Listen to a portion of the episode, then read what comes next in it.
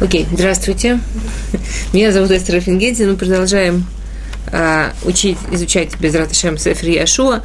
В прошлый раз мы остановились на Перекхей, на пятом Переке. Мы говорили о том, что прежде чем... Я хочу немножко напомнить начало пятого Перека, чтобы у нас было более естественное продолжение. Мы говорили в пятом переке Яшуа стоит, уже перешел Ярден и стоит перед началом войны, уже находясь на территории Израиля. Мы говорили, что прежде чем началась война, Яшуа разослал всем царям, которые были на территории Израиля, письма. Э, текст писем приводит Рамбам в законах царей в шестой главе. Шлуша михтавим шалах Яшуа, шело нихнас лаарец, решен шалах лемиши руце левроах еврах, хазар вешалах миши руце ляшлим ешлим, хазар вешалах миши руце ласот милхама яасы. Да.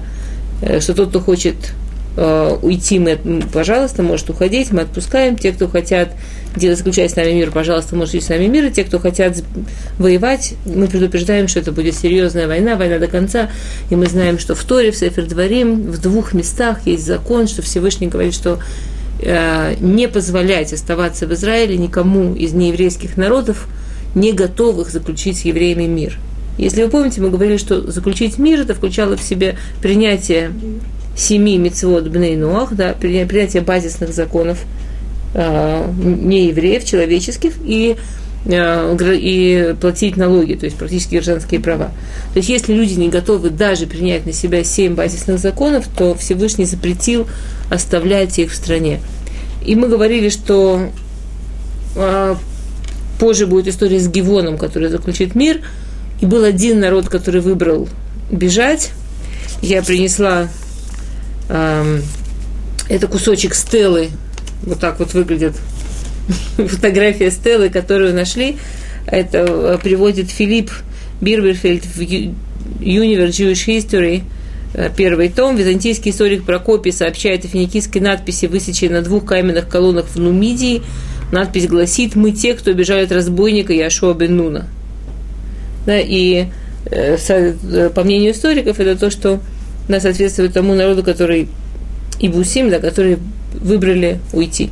Остальные народы остались, остальные, все остальные цари сознательно, все зная, все понимая, выбрали воевать. Да, и мы говорили об этой фантастической ситуации, когда страна, 32 государства, настроенная, готовая к войне, и евреи перешли Ярден, и они делают две первые мецвы, которые они делают в Израиле – это интересно, что только про две мецвы а, Усе, только про две мецвы дела, написано, что тот, кто их миватель, тот, кто их пропускает, а, наказание карет. Это бритмила. Если есть возможность сделать тот, кто пропускает, не дай бог, карет. И Курбан Пейсах, если есть возможность сделать тот, кто пропускает карет. Интересно, что эти две мецвы связаны, да, что если у большинства народа нет бритмила, невозможно делать курбан Песах и так далее. И придя в Эрец Израиль, первое, что они делают, они восстанавливают бритмила. Мы обсуждали в прошлый раз э, причины, по которым они не могли делать бритмила в пустыне. Из-за того, что из-за этого, из-за того, что не было бритмила со второго года в пустыне уже не было Курбан Песах, и тут же приносят Курбан Песах, и все народы сидят, и никто не нападает, и все боятся, и еврейский народ так особенный, так праздничный, так действительно входит в Израиль как в место, в которое они входят служить Всевышнему. Входят в Израиль как в место, куда они входят делать бритмила, делать корбан Песах, да, да, да, то, что даже в пустыне сделать не могли. И последнее, о чем мы говорили, мы говорили о встрече Яшуа с ангелом, помните? А, на самом это, огромное количество мифаршим, огромное количество мифаршим обсуждают встречу с Яшуа с ангелом. А ангел говорит Яшуа Атабати. Атабати, да я опять пришел, я и сейчас пришел. Говорят Мифаршим, что это ангел еврейского народа, Михаэль, по части мнений, который, как бы, что все народы ими управляют ангелом, мы знаем. Когда этот ангел пришел к Маширабейну, то Маширабейн его прогнал. Он сказал, я не позволю, чтобы еврейским народом управлял ангел. Это пусть другими народами ангелы управляют. У нас напрямую с Всевышним. И сейчас этот ангел приходит к Яшуа, и Яшуа его принимает. И, и на самом деле это очень интересно об этом подумать. Человек общается с ангелом, ангел приходит с мечом. С одной стороны, он объясняет, что уровень Торы стал ниже, чем во времена Муше, поэтому и уровень общения с Всевышним понизился на уровень ангела. С другой стороны, то, что он воин с мечом, это знак того, что Всевышний обещает удачу в войне. Но в любом случае Мифашим обсуждают, что же такого неправильно сделал Яшуа, что с ним общается ангел. Да, как сказано в Гумаре, если первые были как люди, то, то те, кто идут за ними, как ослы. Машир Абейну, для него общаться с ангелом, это было не, не на уровне. Он выгнал ангела. И Ашу уже ангела не выгнал. С одной стороны, мы видим, конечно, фантастический уровень и учителя, и, учителя, и ученика, и учителя. С другой стороны, это да, интересно, где люди могут находиться. Окей. И То, на чем мы остановились, это на завоевании Ерехо. В Йом Рашем Ильяшуа. Раэ натати баятхает Ерехо ваэт малька гибурей хайль. Усувавтам это ир колен шей милхама, акиф это ир паамахат.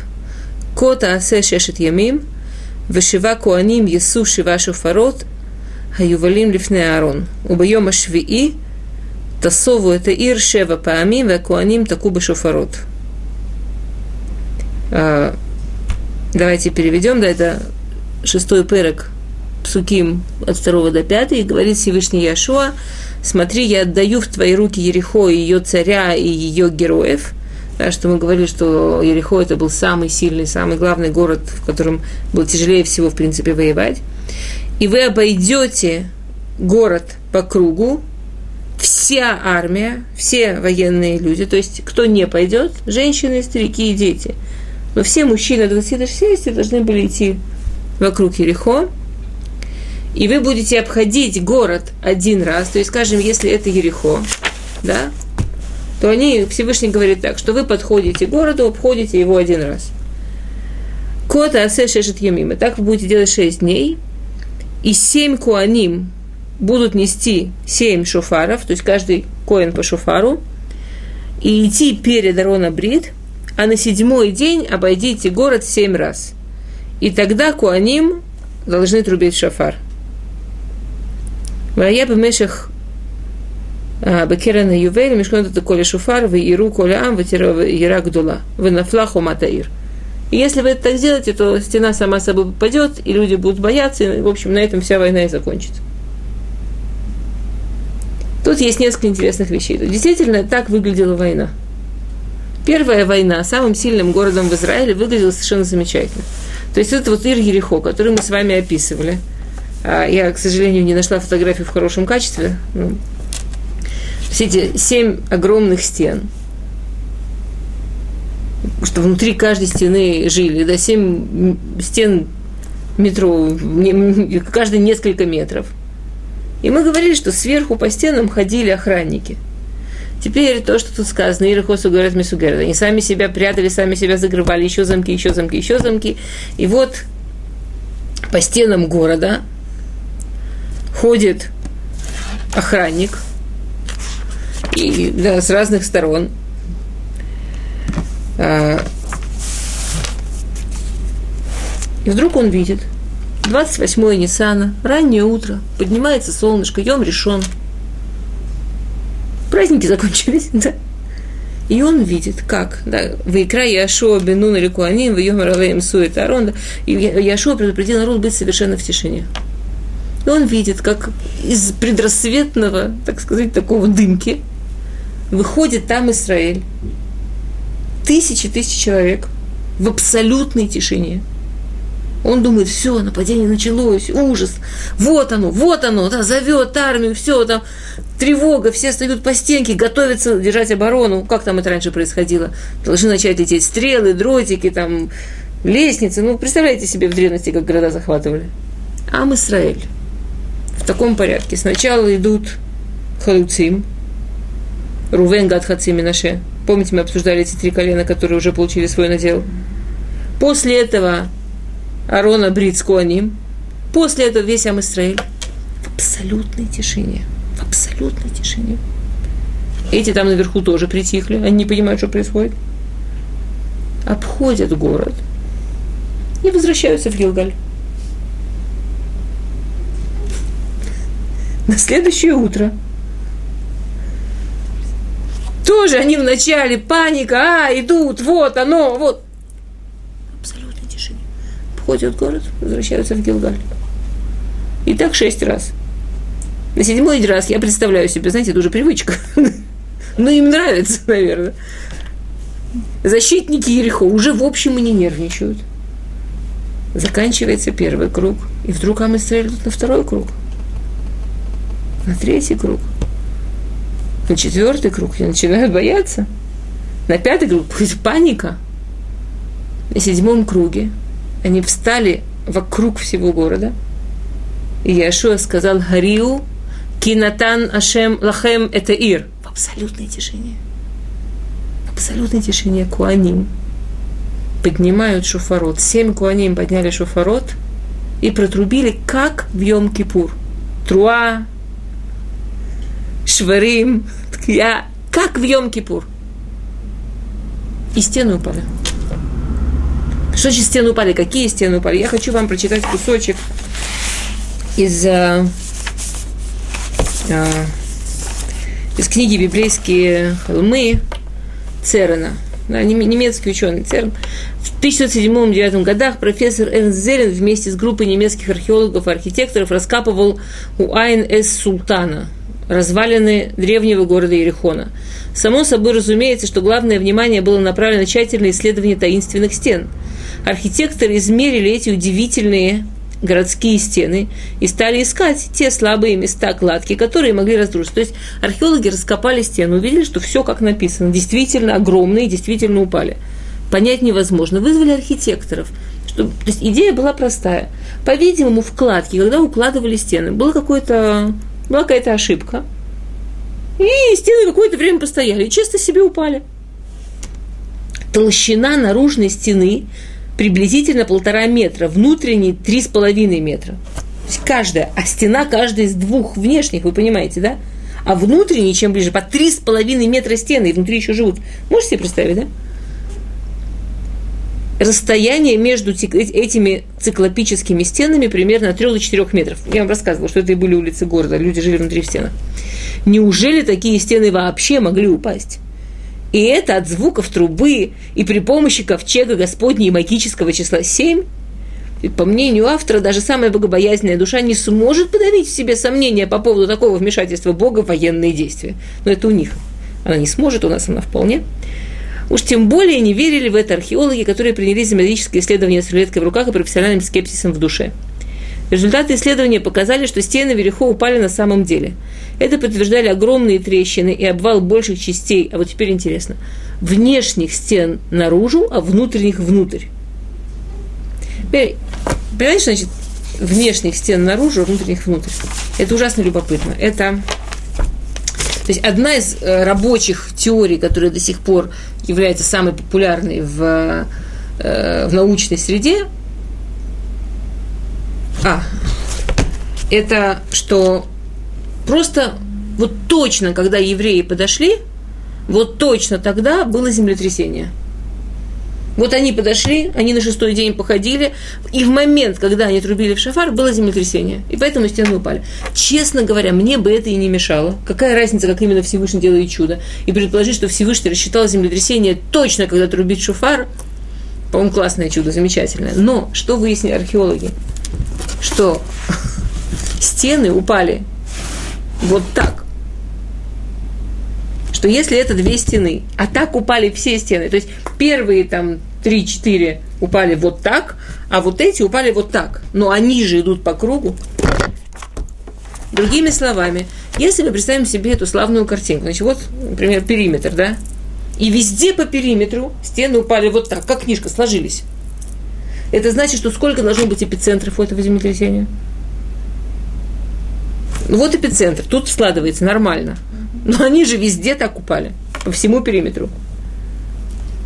То есть, если типа теории землетрясений, то есть эпицентров должно быть вообще какое-то сумасшедшее количество. Если пользоваться словами этого ЦЕРНа, значит все-таки чудо. А, и спрашивают Мифаршим, зачем? Зачем Всевышнему нужно это чудо? Зачем Всевышний? Мы, помните, мы в прошлый раз говорили, Всевышний не делает чудеса просто так. Если Всевышний делает чудо, зачем-то оно нужно. И абсолютно очевидно, что здесь чудо, оно плотно связано с тем самым магическим числом 7.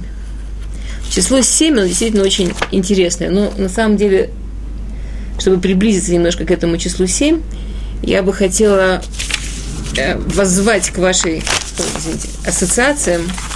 Когда мы еще встречаемся в еврейской культуре, в Иадуте, вот с таким понятием – в первый день один круг, во второй день один круг, в третий день один круг, в шестой день один круг, а на седьмой семь кругов. Ничего не напоминает? Хупа. Нет, хупа это семь кругов. Нахон. Одна из вещей, на самом деле, это, конечно, хупа, но есть что-то есть что-то в еврейской жизни, которое идет совершенно точно по этой схеме. Шесть дней по одному кругу и в седьмой семь. Ушанот. Ушанот каждый год в Сукот мужчины в Бетнесте. Это не странно, что мы не ответили, мы женщины, нам можно. Да, мы туда не ходим обычно каждый день. Дай нам Бог, да, без разрешения в праздники и в шаббат. А, мужчины Беткнесет в Сукот. Обхой. А почему они это делают? А потому что так делали в храме. В Бейт Мигдаш, в Сукот. Мужчины обходили жертвенник – в первый день один раз, во второй день один раз, третий день один раз, а в седьмой день семь раз, и уже отбивали, да, и уже делали там большой шум.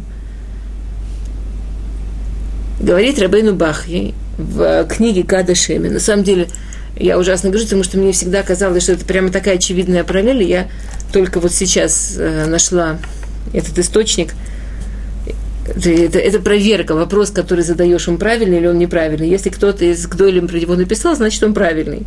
Если нигде не можешь его найти, скорее всего, это не вопрос. Мне всегда очень казалось, это такая очевидная параллель, и я вот только вот сейчас нашла, где это написано. Поэтому я очень делюсь с вами радостью. Рабейну Бахи в, в книжке Када Шемен, он пишет, почему, вот так, он прямо вот так пишет, почему ходят в Ошана Раба семь раз – Потому что Ерехо. Потому что Ерехо. Потому что так хотели в Ерехо. То есть он вообще говорит, что то, что происходит в Ашан можно понять, только поняв, что, что же там было в Ерехо. Что же это было за чудо в Ерехо? Зачем Всевышнему это нужно было в Ерехо? Что Всевышний хочет нас научить Ерехо? И пока, пока мы это объясняем еще маленькое э, отступление. После того, что стены упали, Яшуа был настолько нергаш, да, Яшуа так расчувствовался, Яшуа поднялся на такую духовную высоту, что он написал молитву, которую каждый еврей читает каждый день, обычно как минимум три раза, иногда реже, сейчас мы это обсудим почему. Знаете какую? Все читают. Ашрей это Тилим, это Давид. Алейну. Алейну лишабеях ладон Алейну лишабеях написал Яшуа после того, что упали стены Ерехо. Вот сейчас. Вот сейчас, в седьмой день, когда стены упали, Яшуа сказал Алейну.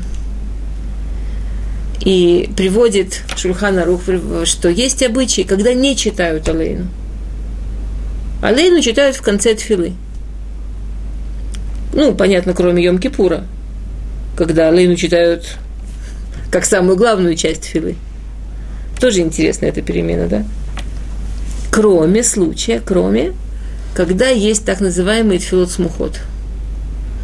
Вот человек помолился, скажем, шахарит в шаббат и хочет сразу молиться мусов. Он не молится Алейну Во многих общинах, если человек помолился Минху и не выходя из Беткнесета хочет сразу молиться Марив, он не молится Алейну. В Ашкеназим молится, но кроме многие, многие из Ашкеназим не все, есть хасидуты, которые не молятся. Вечность, по-моему, я, я не хочу в это входить, я не, не такой специалист, но Журхан Рух и Мишна Брура приводят этот Минхак Мамаш как Минхак э, такой, хашу, как важный Минхак. Что это значит? Почему, если тфилот смухот то не молится Алейну. Что, что это за молитва такая? Почему именно Алейну? Что, что говорит Яшуа после того, что он, после того, что он а, увидел, как пали стены Ерехо? Алейну лишабеях ладона коль. Мы, мы можем прославлять, это наша обязанность, это наша работа прославлять Господина всего. Латет дулад юцер берешит. Как мы себя ведем, когда мы говорим Алейну? Мы мы даем величие тому, кто все создал. Как мы себя ведем, когда говорим Алейну? Мы, мы склоняемся. Они прошли семь кругов, как вы правильно сказали, как невеста, которая ходит семь кругов вокруг жениха. Почему невеста ходит семь кругов вокруг жениха? Невеста ходит семь кругов вокруг жениха, сказать, да, э, что, да, Сефер Мингогим это приводит, есть несколько микор, кто это приводит, сказать, что она семь стен вокруг его Ецерара. Другими словами, есть семь видов яцера, есть семь видов главных человеческих качеств, как хороших, так и отрицательных. Каждому из этих отрицательных качеств соответствует один из семи кананских народов. Да? В Гемаре есть очень э, такая увлекательная история, очень интересная история – что однажды, я надеюсь, что у меня немножко, я надеюсь, что я не путаю имена, а, по-моему, Ровы должен был приехать в гости к Абае. И обычно, когда Раф приезжал в город, то все, конечно, бежали, это была целая война, кто удостоится, что Раф у него будет завтракать, кто удостоится, что Раф будет обедать, и кто удостоится, что Раф у него переночует. Абай встал в Бетнес и сказал, к нам приезжает Рова, я вас прошу, чтобы никто его не приглашал к себе ночевать. Мне нужно, чтобы остался ночевать в синагоге. Что такое? Ну, это известная история, вы наверняка вспомните сейчас. Это в этой синагоге появился очень, не, очень неудачный шед. Там к ним начал прискакивать совершенно гиперактивный шед. Психически нормальный шед. Во-первых, он должен скакать только ночью, а во-вторых, он должен нападать только на тех, кто в одиночку. Как в Перкеавод сказано, тот, кто ходит по дорогам один, да, и так далее. А этот он был совершенно гиперактивный. Он и днем выскакивал, и нападал, если вдвоем и втроем ему вообще было пополам. В общем, поразительная история. Абай с ним не справлялся. И Абай просит своих, э, свою общину, пожалуйста, не приглашайте его. Я хочу, чтобы он остался, чтобы он с ним справился. И действительно, Рове удивлен, но ситуация такая странная, его никто не приглашает. И он остается ночевать без Нести, а что ему делать? И, и ночью выползает этот шет, он выполз в виде змеи с семью головами. Дракон такой. Он в виде семьи с семью головами. И оттуда учатся все Иштахавуйот, да, оттуда из этой э, из, этой, из, из этого отрывка учатся все э, поклоны в Амиде. Когда мы молимся Амиду, все поклоны учатся, учатся из этой, из этой гморы, да. И он встал, и он начал молиться. И каждый раз, что он иштахава, каждый раз, что он наклонялся, у этой змеи отваливалась голова. У этой змеи слетала голова. Говорит Рабейну Бахиш, что, что случилось в Ганеден? Почему змей, он символ Яцерара? Что сказал змей Хави, что сказал змей Адам Решону? Он, что значит, что он им сказал, что если вы будете, если вы поедите от этого дерева, вы будете как, э, как, как, э, как Бог, знающий добро и зло? Другими словами, он им сказал, он им сказал, если вы будете этого дерева, вот Бог поел и стал Творцом. Поел и может миры творить. Вы будете тоже сможете. То есть как будто он им сказал, что нечего преклоняться перед Всевышним. До того, что он стал Творцом, было дерево. Кфира классическая. Всевышний он не, не кадмон, да, он не перед всем. Есть какая-то причина, есть дерево. И это поразительно, казалось бы, в действительности Адама и Хавы были Адам, Хава и Всевышний. И все. И даже в такой действительности можно найти место засомневаться. А что с деревом? Почему дерево Видимо, они не умели его слышать. Ничего в этом мире не молчит. Ну, мы не все умеем слышать. И что такое получается? Что, что сделал, что сделал Ровы? К нему пришел этот Ецера, змея, с семью рушим. Семь видов Ецерара, семь кананских народов. Семь, все, что символизирует, это вот семь. Но главный – это то, что делал Нахаш Кадмон. Почему ты должен склоняться? Почему должен перед чем-то вообще склоняться? Почему перед Всевышним кланяться? Прямо стой. Кто на нас? Я самый сильный, я все могу. Что вдруг я должен перед кем-то кланяться? Что вдруг я должен брать свое «хочу» и что-то с ним делать? Мое «хочу», оно сильнее всего. Мое «могу», мое «я». Почему я должен его перед кем-то склонять? И приходит к доле Израиль, Ровы – Хутема Гмара, приходит один из величайших мудрецов еврейского народа. И он говорит, я склоняюсь перед Всевышним.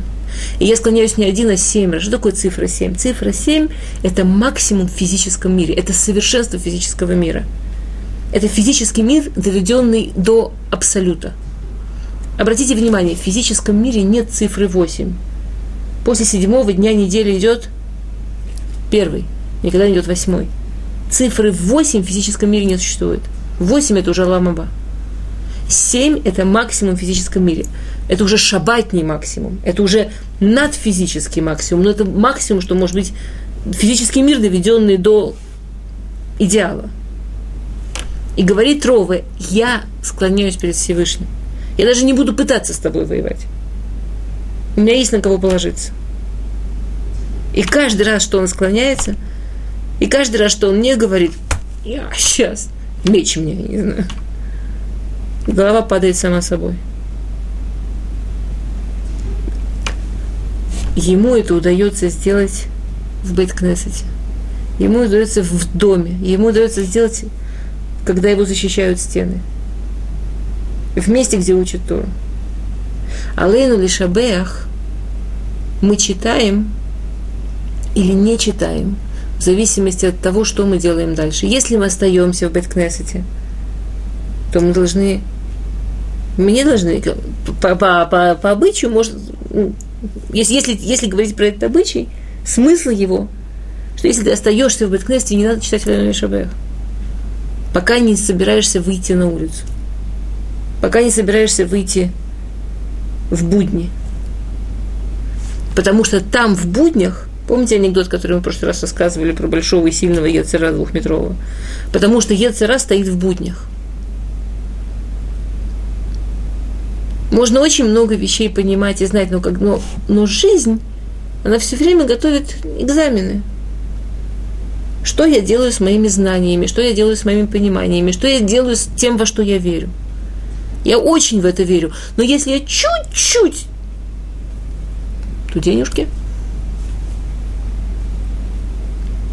Равмау рассказывал, да, как будут проверять человека и насколько он Тору любит, насколько он да, Тору учит.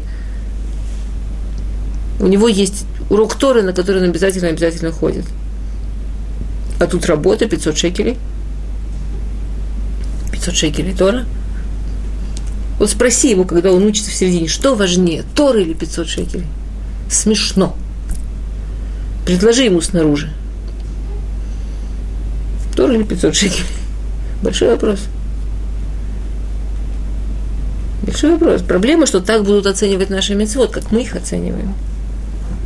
Человек выходит, немножко обманешь, заработаешь. Немножко будешь подлым, выиграешь. Наружу наружу нужен Алейну Лишабех. Евреи входят в Эрец Исраэль.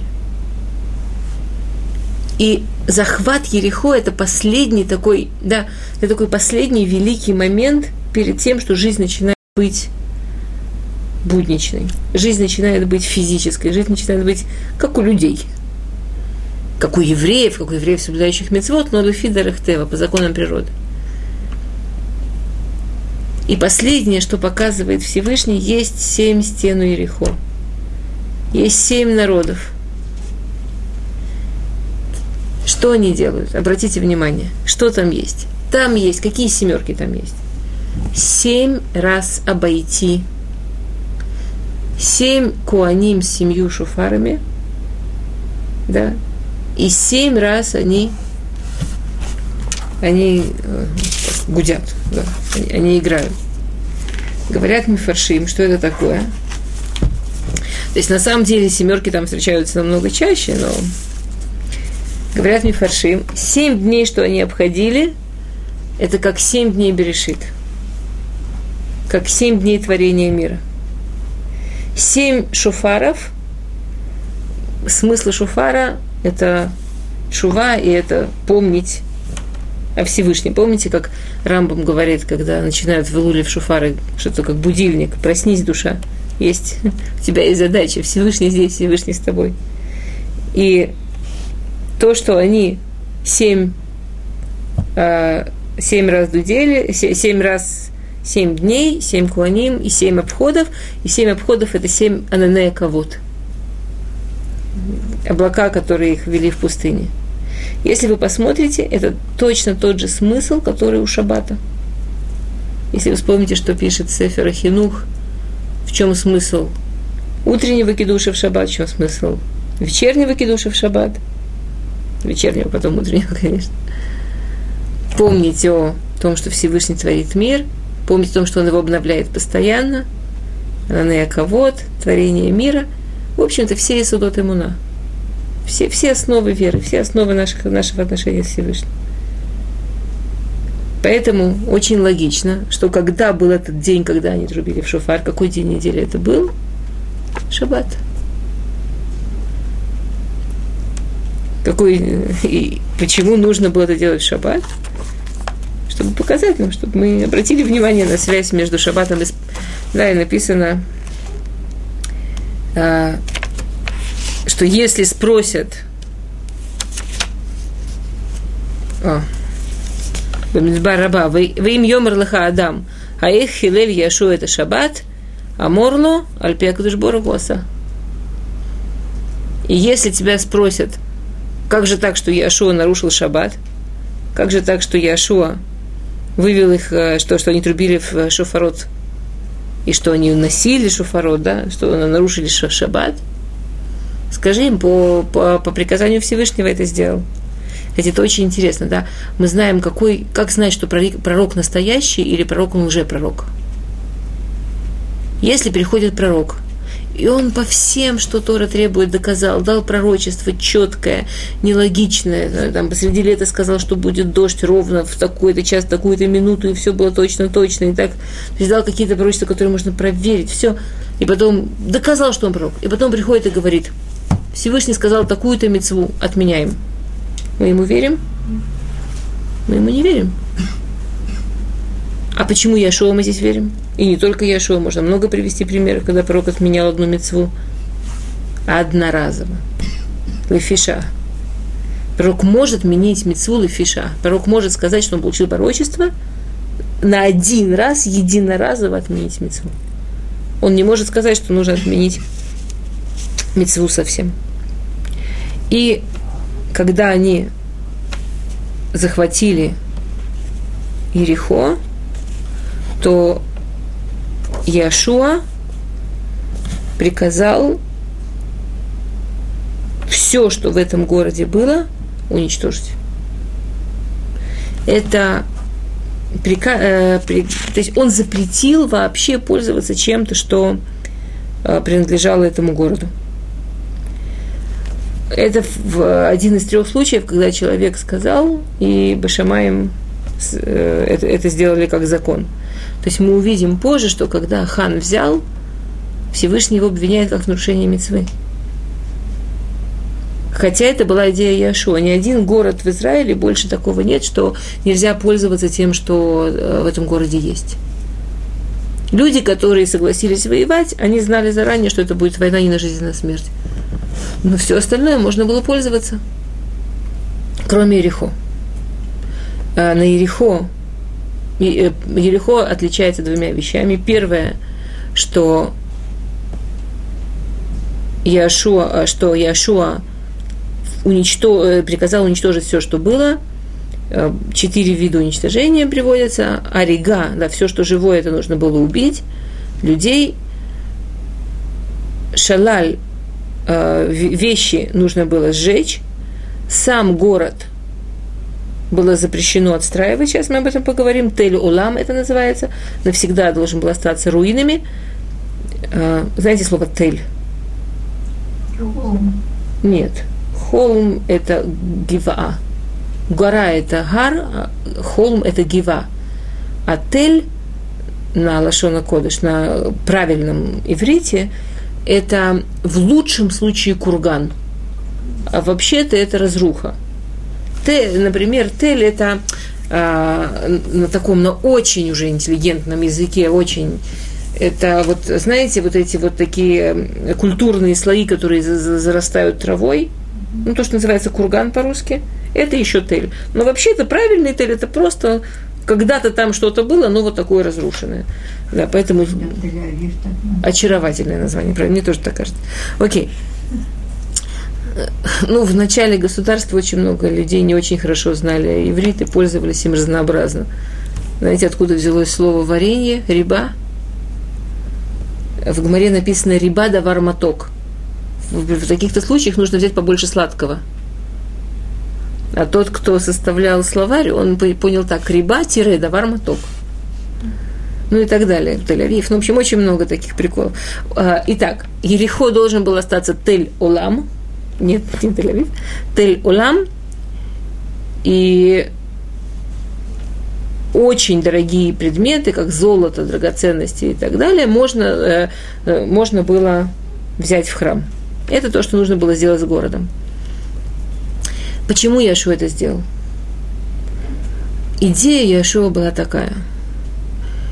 Во-первых, это был шаббат. Что если люди сейчас начнут себе брать, это будет все, уже стены уже пали, уже победили. Еще нарушение шаббата нет никакого смысла. Он боялся, что если будет можно делиться, то будет не, не, будет тяжело удержаться. Вышли наружу. Во-вторых, он считал, что все равно ничего как бы не сделали для того, чтобы этот город захватить. Это не была настоящая война. В-третьих, он сказал такую вещь. Мы же видим, что Всевышний хочет, чтобы каждую важную вещь мы начинали с того, чтобы отдавали ему. Например, хала – Сначала отделяешь кусочек халы для Всевышнего. Да, например, э. Сначала отделяешь масрот, потом можно пользоваться растениями. И так далее, и так далее. Мы, мы видим в очень многих вещах, что Всевышний хочет, что все, чтобы мы отделяли для него что-то. Иошуа сказал, Ерехо это как хала для Всевышнего что мы не жадничаем, что мы хотим, мы хотим делать для него. А, и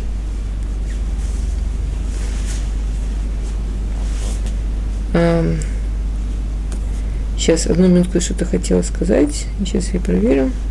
А, вот, три вещи. Я хотела сказать эти три вещи. Э, э, три вещи, которые Газру Бейдин Шельматова и с кем или мало. На три вещи, которые установили, установили э, суд на земле, и Всевышний их подписал, Всевышний согласился. Э, Хермаш и Ерехо, да, все законы, которые Яшуа сказал про Ерехо, Магилат Эстер, Магилат Эстер написали Бардаха Эстер, и Кадушборугу это и с кем, что это будет Сефера Кодыш, и был Руха Кодыш, когда они писали, и Шират Шалом Бешем – и что можно использовать имя Всевышнего, когда спрашиваешь человека, как дела, и говоришь ему привет. Мы знаем какой-то страшный запрет сказать имя Всевышнего просто так. И при этом мы говорим шалом. Шалом – одно из имен Бога. Или Баруха Шем мы говорим. Помните, кто это разрешил? Да, это разрешил, это Магилатрут с этого начинается. Это был такой Мифаль Хаим, это была э, идея Боза. Это вел Боза, и Магилатрут как раз это то, что, то, что описывает во втором переке. Окей. А, что значит Терюлам? Что значит, что Яшуа велел, чтобы этот город навсегда остался разрушен? Ваишба Яшуа Бета или Мор. И поклялся Яшуа в этот момент, говоря, Арур Аиш Лифне Ашем, Ашер Якум Убана это Ир Азот это Ерехо.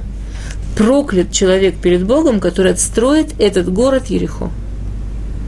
Зачем два раза этот город Ерехо? Яшуа сказал так. Проклят и тот, кто отстроит город на этом месте с любым именем, и город Ерехо в любом другом месте. То есть Яшу очень важно, чтобы осталась память об этом чуде. И Яшу установил браху, чтобы из Ашем, когда наша политическая обстановка э, и, и, и кто в доме хозяин как-то немножко встанет на места, и мы сможем посмотреть на это своими глазами, тронуться своими руками, то на этом месте каждая из нас должна будет сказать браху. Баруха та Ашем Лукейну Мелахулам, Ашер Асани Симла Авутейну, Бемакомазе как мы говорим в Хануку, Безмана, это одно из мест, который квуа браха бамакомазе. И Яшуа сказал очень страшное проклятие. Да, он сказал проклятие, что тот, кто осмелится построить Ерехо, бибхуро есадена, увцииро яцив для тея. Переквав посук кавав что тот, кто осмелится, не дай Бог, если будет тот, кто осмелится построить Ерехо, Бибхуро Есадена, на своем старшем сыне он ее обоснует, а на свой, своим младшим он навесит двери. Что имеется в виду? Что когда он начнет строить, то есть когда только начнет закладывать фундамент, умрет его старший сын, а раньше навешивание дверей это было такой торжественный эм, процесс, как сегодня, типа разрезать красную ленточку. Что когда будет это вот окончание строительства, то умрет его младший сын. И в течение больше, чем полтысячи лет никто не решался, пока действительно не была история.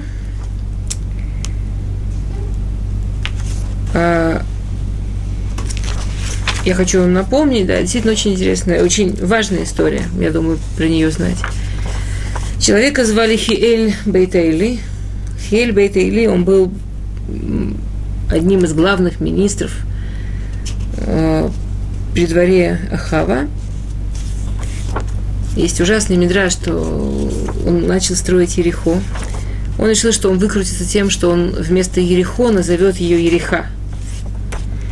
И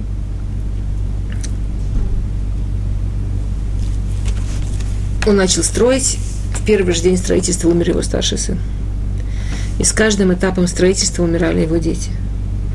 И есть жуткий мидраж, как его жена, когда он идет навешивать двери, как когда он идет э, завершать строительство, и его младший, последний сын уже лежит при смерти, и его жена бросается ему в ноги и умоляет, неужели тебе все это так важно, неужели тебе это важнее жизни уже нашего последнего сына.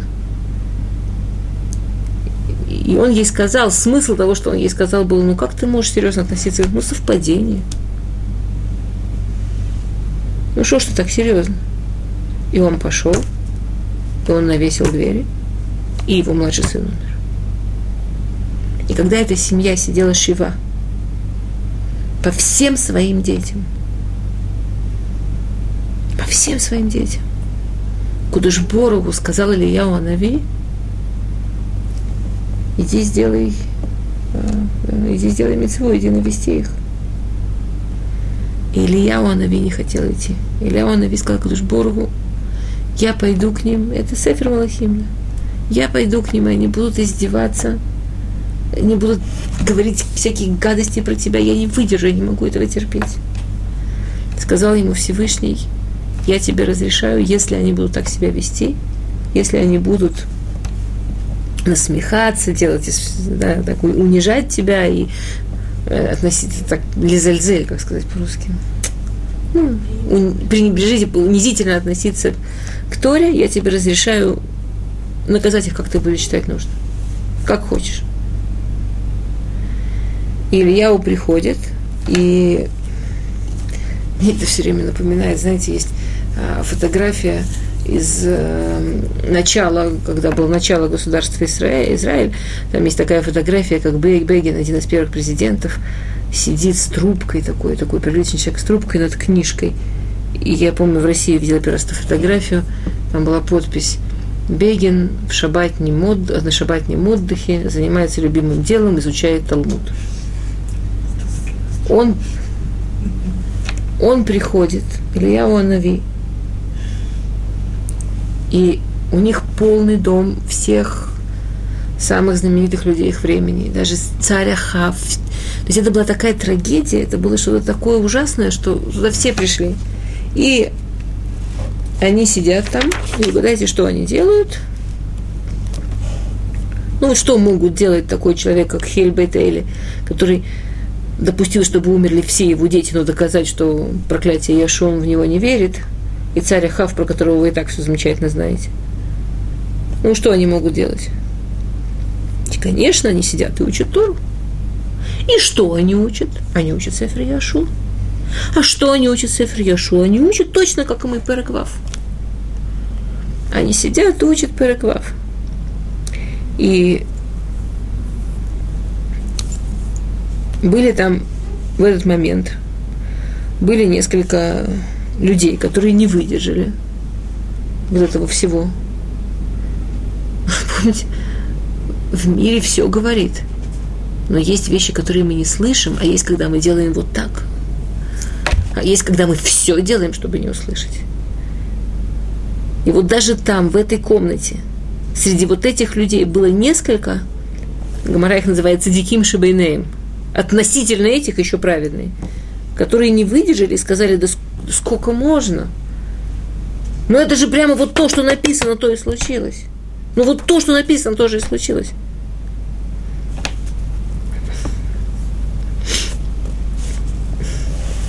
Да. Да, бывадай бешвиль калаши яшуна и наша ишаза. Это из-за этого проклятия это с тобой случилось. Амар Лияу, Барух Шмоид Барах, Шемикаем Машегузрим Цидиким. Обратите внимание, Всевышний, он делает то, что делают праведники. Встает Ахав, великий мудрец, и говорит, скажи, пожалуйста, Яшу. А, извините, Яшу, скажи, пожалуйста, Ильяу, кто более великий праведник, Муше или Яшуа? Говорит Ильяу Муше. Говорит ему Ахав – проклятия Яшуа, ты хочешь сказать, сбываются. А проклятия Муше не сбываются. Написано в Торе, в Сефер Дворим, что если вы будете поклоняться идолам, если вы будете вести себя так и так, не будет дождей, и земля стоит как из меди. Я что только не делаю. Я как только не безобразничаю. Я каким только идолам не поклоняюсь. Нормально. Дождь. Сказал Ильяу, что он хотел сказать Ахав? Если то, что в Торе написано, не исполняется, то, что Моше сказал, не исполняется, значит, все, что сказал Яшуа, просто случайность. Вы представляете, взять Хесет Ашем, взять милость Всевышнего, взять то, что тебя жалеют, то, что тебе дают еще время, то, что тебе дают, то, что мы говорим в Юдгимл Медот Рахамим, Эрахапаем, да, что Всевышний оттягивает от момента преступления до момента наказания, чтобы человек успел исправиться – и сделать из милосердия доказательство, что все неправда. Сказал Ильяу, я тебе обещаю, что ты три года дождя не увидишь. И вот вся эта история, когда Ильяу должен был скрываться и прятаться, и Ахав там целую историю сделал, да, когда его искал, и все такое, вся эта история, это после вот этого.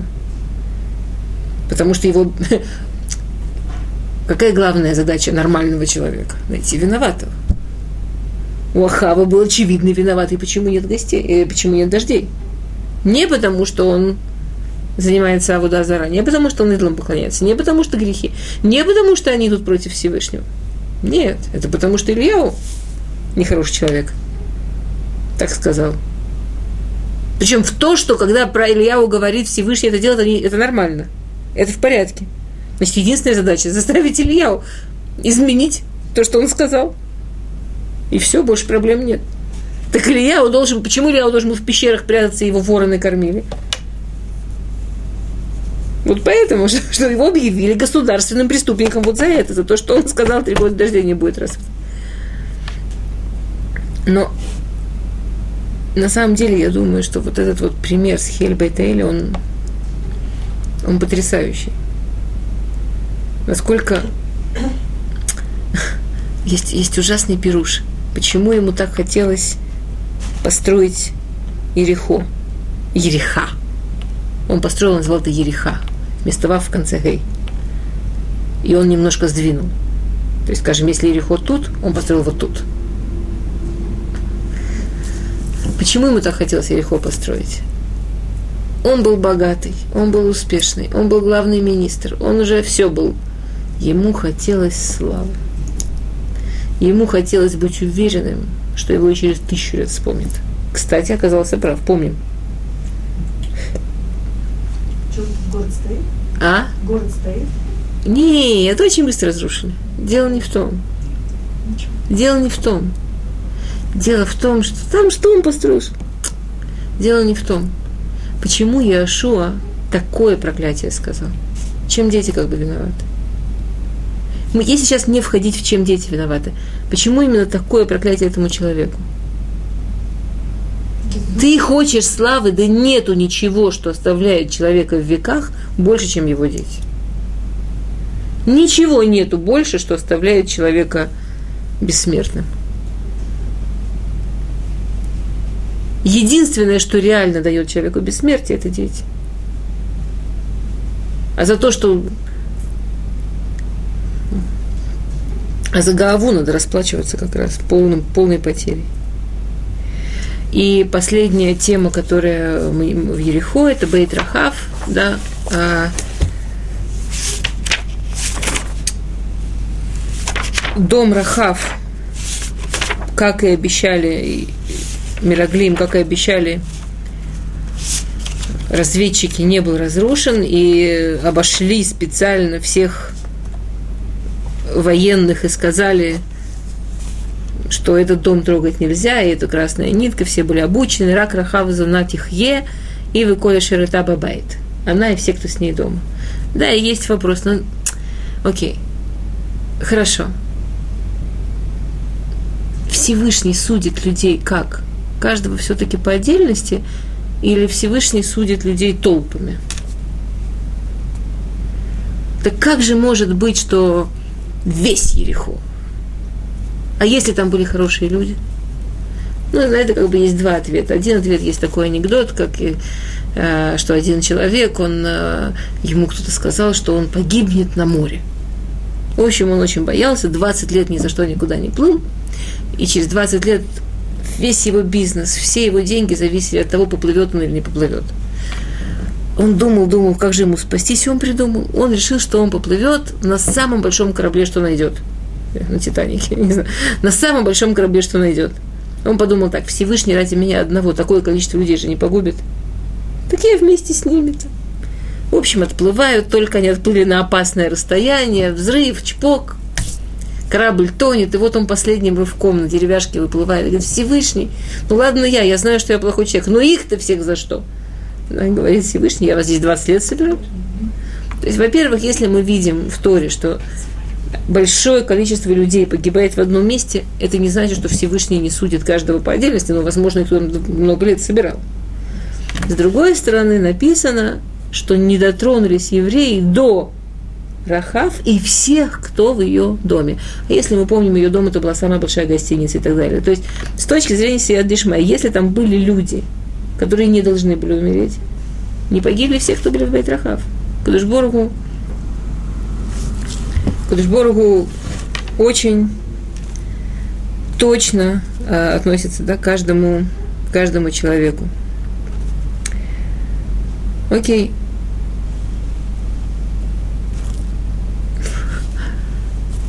И сегодня мы закончили, в следующий раз без ратышем продолжим. И на следующий раз такая печальная история, но очень важная. Шалом.